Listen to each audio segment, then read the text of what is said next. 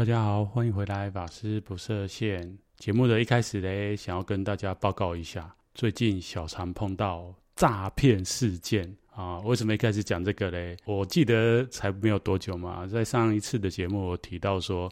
诶，我的这个节目啊，一直以来就是。只是在节目里面跟大家分享，请大家帮我在 Apple Podcast 里面点赞，然后收听的话就是分享给自己身旁都对宗教世界有兴趣的朋友，这样。然后没多久嘞，啊，我就改变我的心意，因为上一周嘞，我就听到这个现在台湾 Podcast 的第一名的节目古癌，他在分享他做 Podcast 的一些内容，还有现在这个台湾 Podcast 产业的一个。现况跟未来的展望，然后他就提到说，其实只单靠这样的一个平台，基本上是没有办法扩大你的收听的听众。那其实小常这个节目一直到现在以来。也真的就是所谓的三 F 啦，三 F 在听，那是哪三 F 嘞？就是 friend、family，还有第三个是他说是富哦，但是我觉得这个宗这个节目是宗教节目，所以会点进来的不是父啊，就是 fan 哈，就是对宗教啊有兴趣，或是本身就是宗教的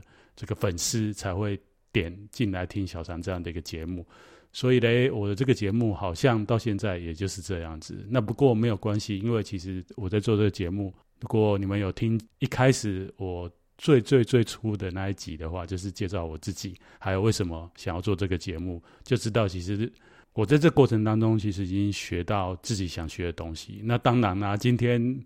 可能各位这个现在正在收听的朋友啊，你们收听我的节目。可能前面有几集是你们有兴趣的，或是一直以来你就是陪小三一路成长，你可能收听的次数会比我多很多哈。因为其实老实讲，我录完音我自己会听个一遍，顶多两遍哈，但是一定不会听超过三遍。那有的节目甚至是录完然后在剪接的时候稍微再听一遍，就这样子，好，就没有再回去收听的。为什么嘞？因为讲实在的，一开始录八开始。你听到自己的声音，还有自己说话的方式，那个尺度很高啦，就是羞耻的程度很高。然后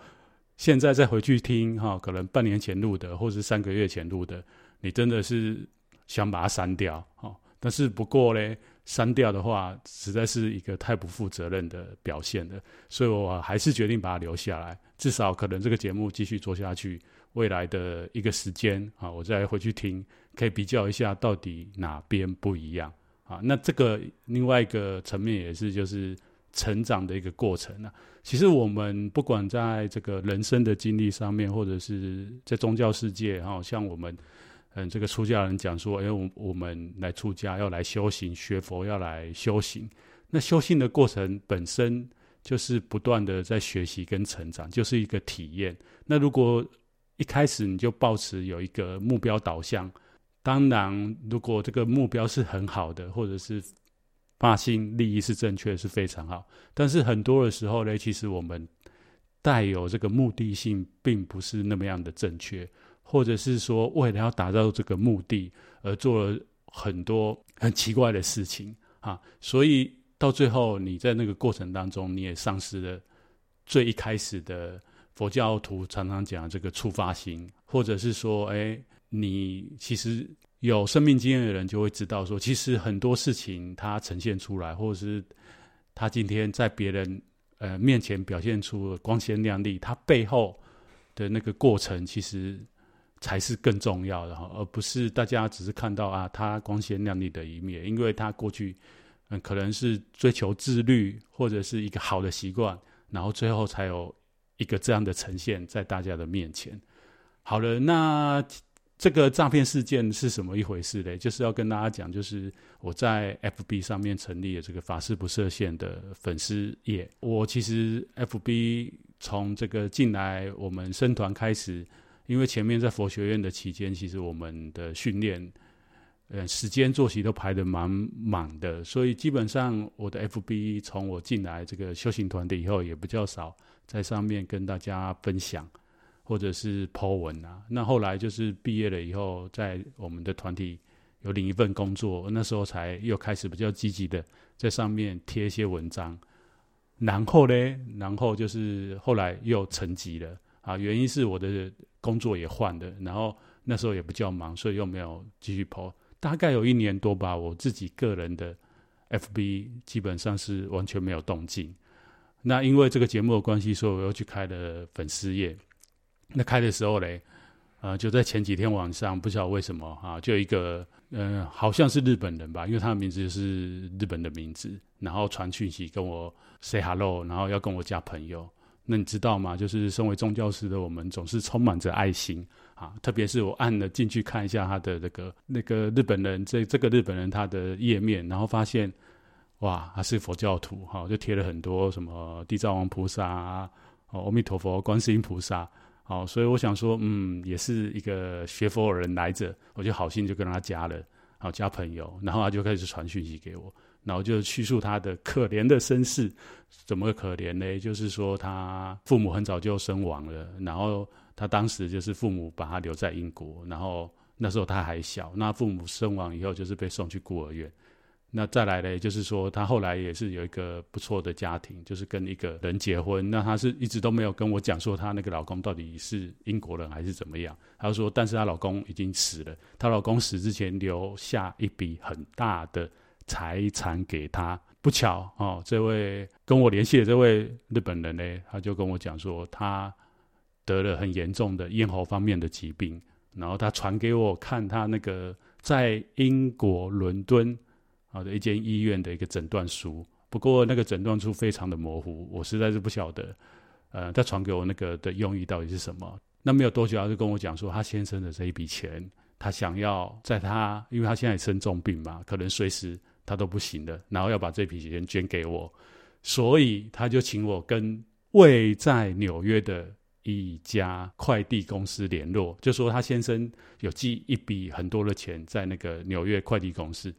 请我写信给这个快递公司，然后用他跟他讲说，哎，刚加的这个日本日本女生哈、这个寡妇她的名字的包裹哈，请他寄给我。那一开始我就觉得很奇怪啊，为什么今天你要捐款，然后你是？叫我去跟这个货运公司联络啊，说我要你的包裹，然后我就我我就开开始在那边跟他问有的没的啊，我就说为什么需要提供这些资料给那个对方？那他就说因为要要请对方把这个包裹送给你。那因为你也知道嘛哈，我已经出家了，所以基本上我是不可能用我自己的本来的名字啊，所以我就跟他讲说我现在是住寺院，而且他也知道 I'm a monk，OK、okay? 啊，所以。我就跟他说：“那 OK，我可以给你我们寺院的住址跟我的法名，因为我住寺院，所以你只要把想要捐的善款，哈，就是寄来这个我们寺院就好。好，因为一开始他说要捐善款的时候，我就觉得蛮奇怪的，一个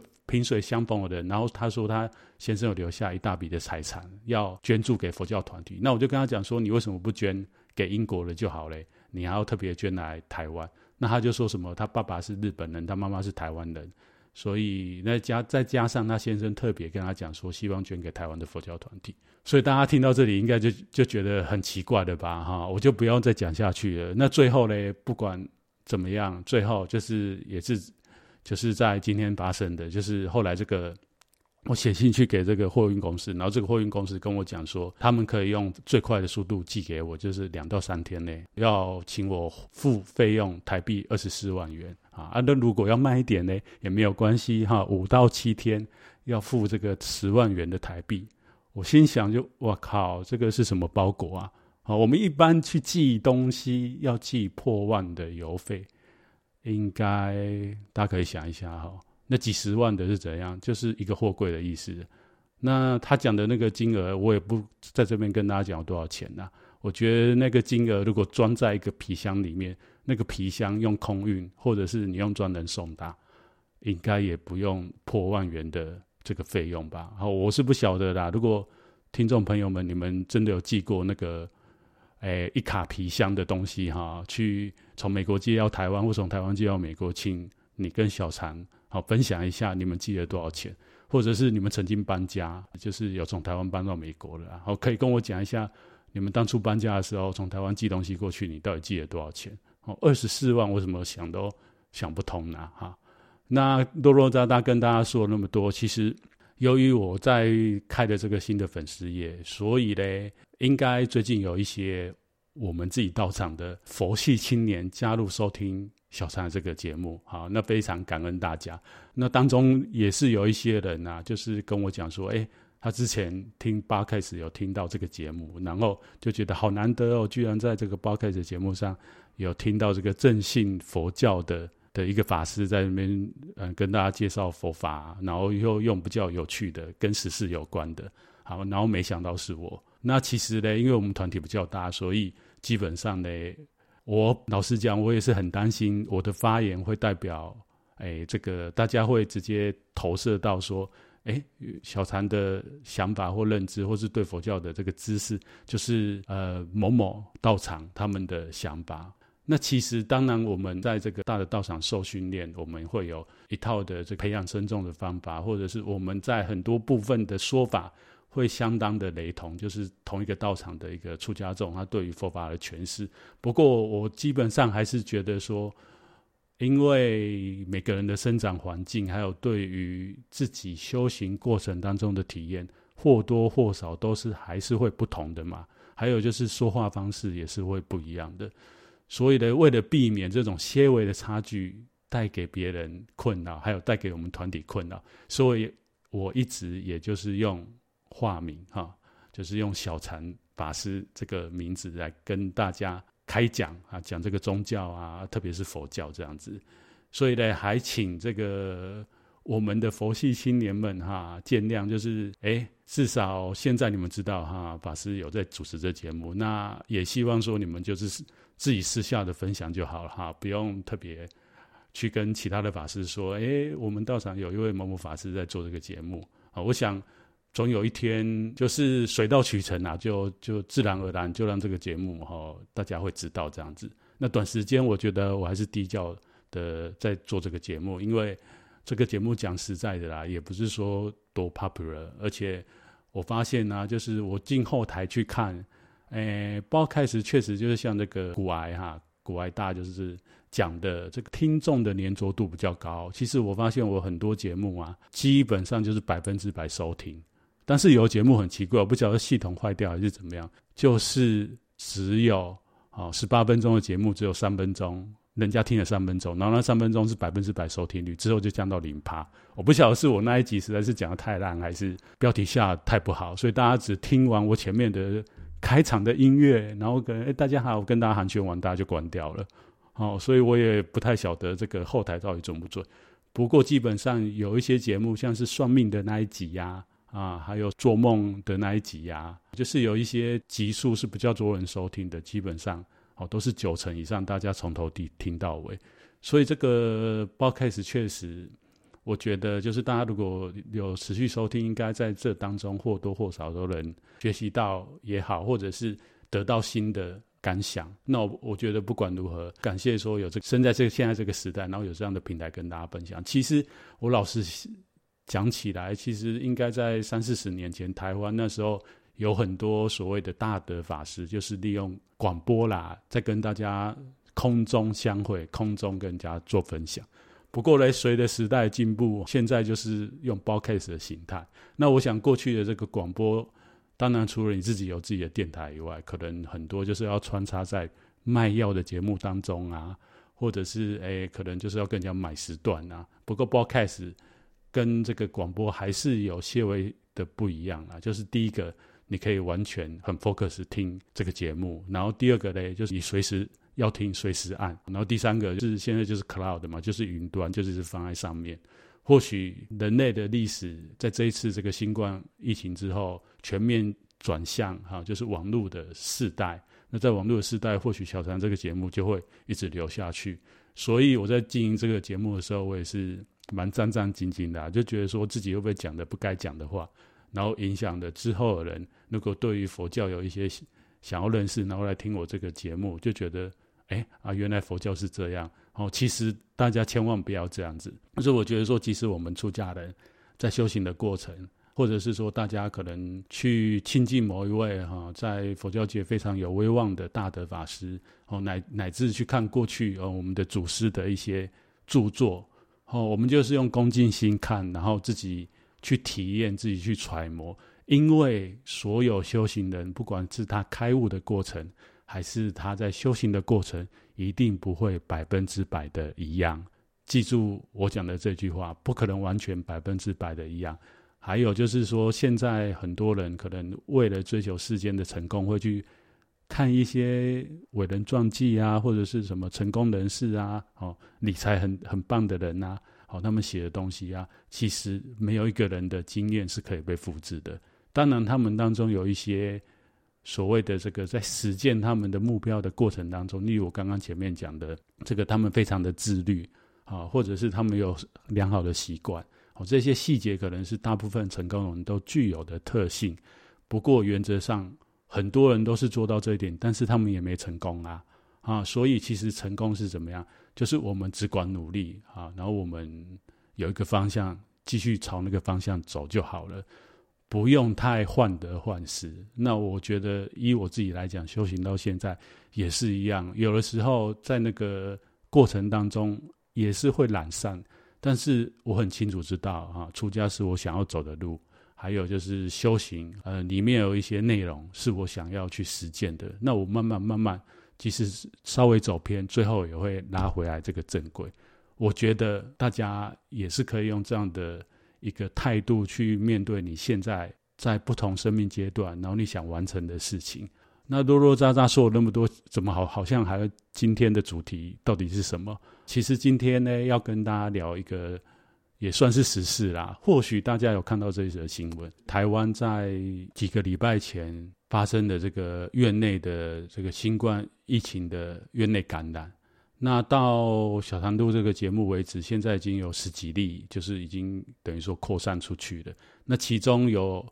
有一位护理师的，他因为得到这个新冠肺炎，所以他又传了给他家人，所以他们一家，好、哦，现在已经有好几位都得到这个新冠肺炎，所以其实这个医护人员真的是非常的辛苦。那我们当然不止小禅啦，就是说我们宗教界也是一直都有透过我们的这个祈祷啊，或者是我们的这个功课做功课啊，早晚课办法会回向给世界。乃至我们台湾的医护人员，全世界的医护人员。不过呢，今天要跟大家分享这个新闻呢，或许大家就有关注，在一个多礼拜以前，媒体有在这个布桃哦前面发现有一群法师带着水，什么水嘞？大杯水，哦要赠给院方。那另外嘞，这个媒体拍到这个这群法师嘞，就是在那个布桃的四围哈，在那边洒水，然后。拿的那个他的大杯水啊，就是装那个保特瓶嘛，然后就是大力的在那边甩甩甩甩甩，因为他要把那个大杯水从这个保特瓶这样甩出来，其实就是他们到底在做什么嘞？其实佛教徒都知道，就是所谓的洒净呐，哈，这个法师其实在做洒净这件事情。不过小三比较 surprise 的是，以我们道场来讲，哈，或者是。我不知道其他道场是怎么样，不过一般我们在道场洒净，就是会用净瓶，哈，就是一个瓷杯，然后洒净的法师呢，会拿这个杨柳枝，哈，就是切为沾着这个净瓶里面的大杯水，然后用用杨柳枝这样子甩洒净。那洒净的过程当中呢，我们会有一个法会的流程，然后在边洒净的这个动线的过程，我们也会唱这个大悲咒。那当然，这个法师他带去的这个。宝特瓶里面的水是有经过他们僧团的加持或者是诵经。好，那大杯水怎么制作的嘞？啊，大杯水其实非常简单，就是今天如果你去去诶装一个开水，或者是呃你去买一个宝特瓶，然后你对着这个水持这个大悲咒，基本上啊你的这个心念还有这个佛菩萨的真言就会加持这个水，就变成大杯水。不过嘞，这个法师。来拿大杯水洒进，除了它的意义到底是什么嘞？哦，其实洒进它更深层的意义就是佛教的这个结界的概念。什么是结界的概念呢？或许哈，青年朋友们听到结界会直接想到什么？啊，游戏里面的结界，或者是日本的。日本很多漫画都有结界的概念嘛，像是什么，像是那个《火影忍者》里面就有个人数里面就七大结界嘛，哦，或者是我们常看日本漫画里面有那个结界师就会念一些“临兵斗者，阵列在前”之类的咒语，啊，其实它的原型是出自于佛教的概念。那佛教呢，最早在印度就有做所谓的结界的这个宗教仪式。不过呢，当时做这个结界的宗教仪式，其实不像今天我们在佛教里面结界的概念。呃，应该是这样讲，就是当时的这个结界主要意思就是佛陀跟弟子们啊要聚在一起讨论僧团里面的事情。好，可能是呃，僧团里面有有僧众发生的一些事情，那佛陀要跟僧众们开示说法，或者是要处理这这这个僧众修在修行上面的问题，然后要帮这个僧众回复他的清净，这时候就会利用这个结界的方式，让不是佛教僧团的人离开这个地方。那这样的概念呢，传到我们的的中中国以后。诶，我们在很多的法会上面也开始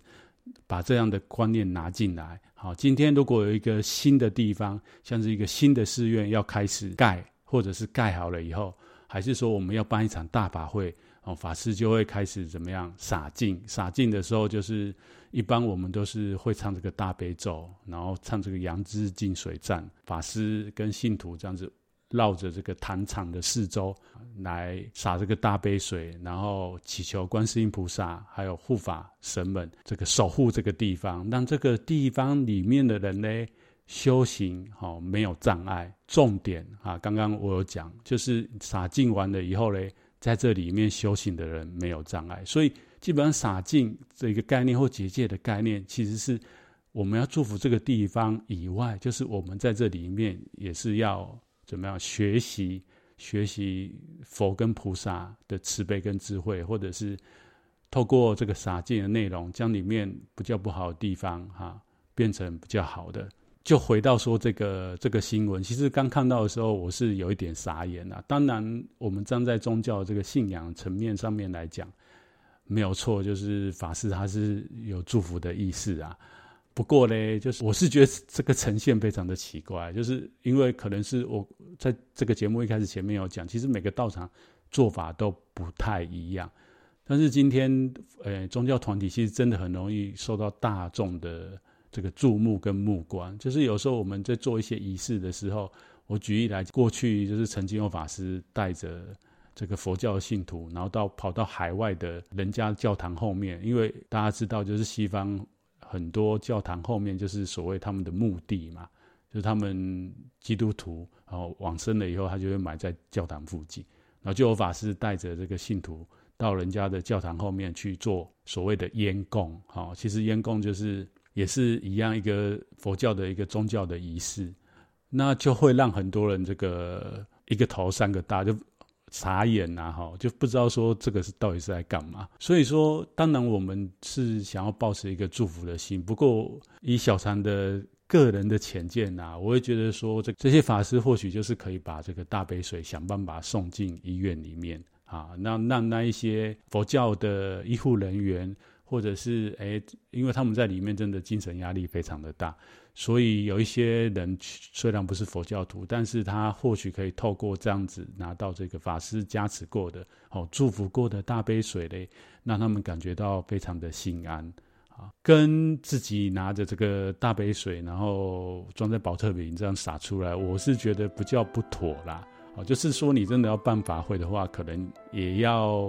基本上可能也要先请示过院方吧，哈。然后就是媒体朋友们呢，嘿，也请要高抬贵手啦，因为呃，我觉得台湾的媒体有时候在报这个宗教方面的新闻，可能是大家不是那么样的了解，或者是法师他用心利益良好，但是他方式可能比较特别一点，有时候这我们的媒体朋友们可能也会写得比较夸大一点哈，所以我觉得这个是很多因缘让这个新闻变得。我看起来就觉得怪怪的啦。那我想就是今天在这个节目想要跟大家分享的内容。好的，这个这期节目也录了蛮长的，那我们就下一次见喽。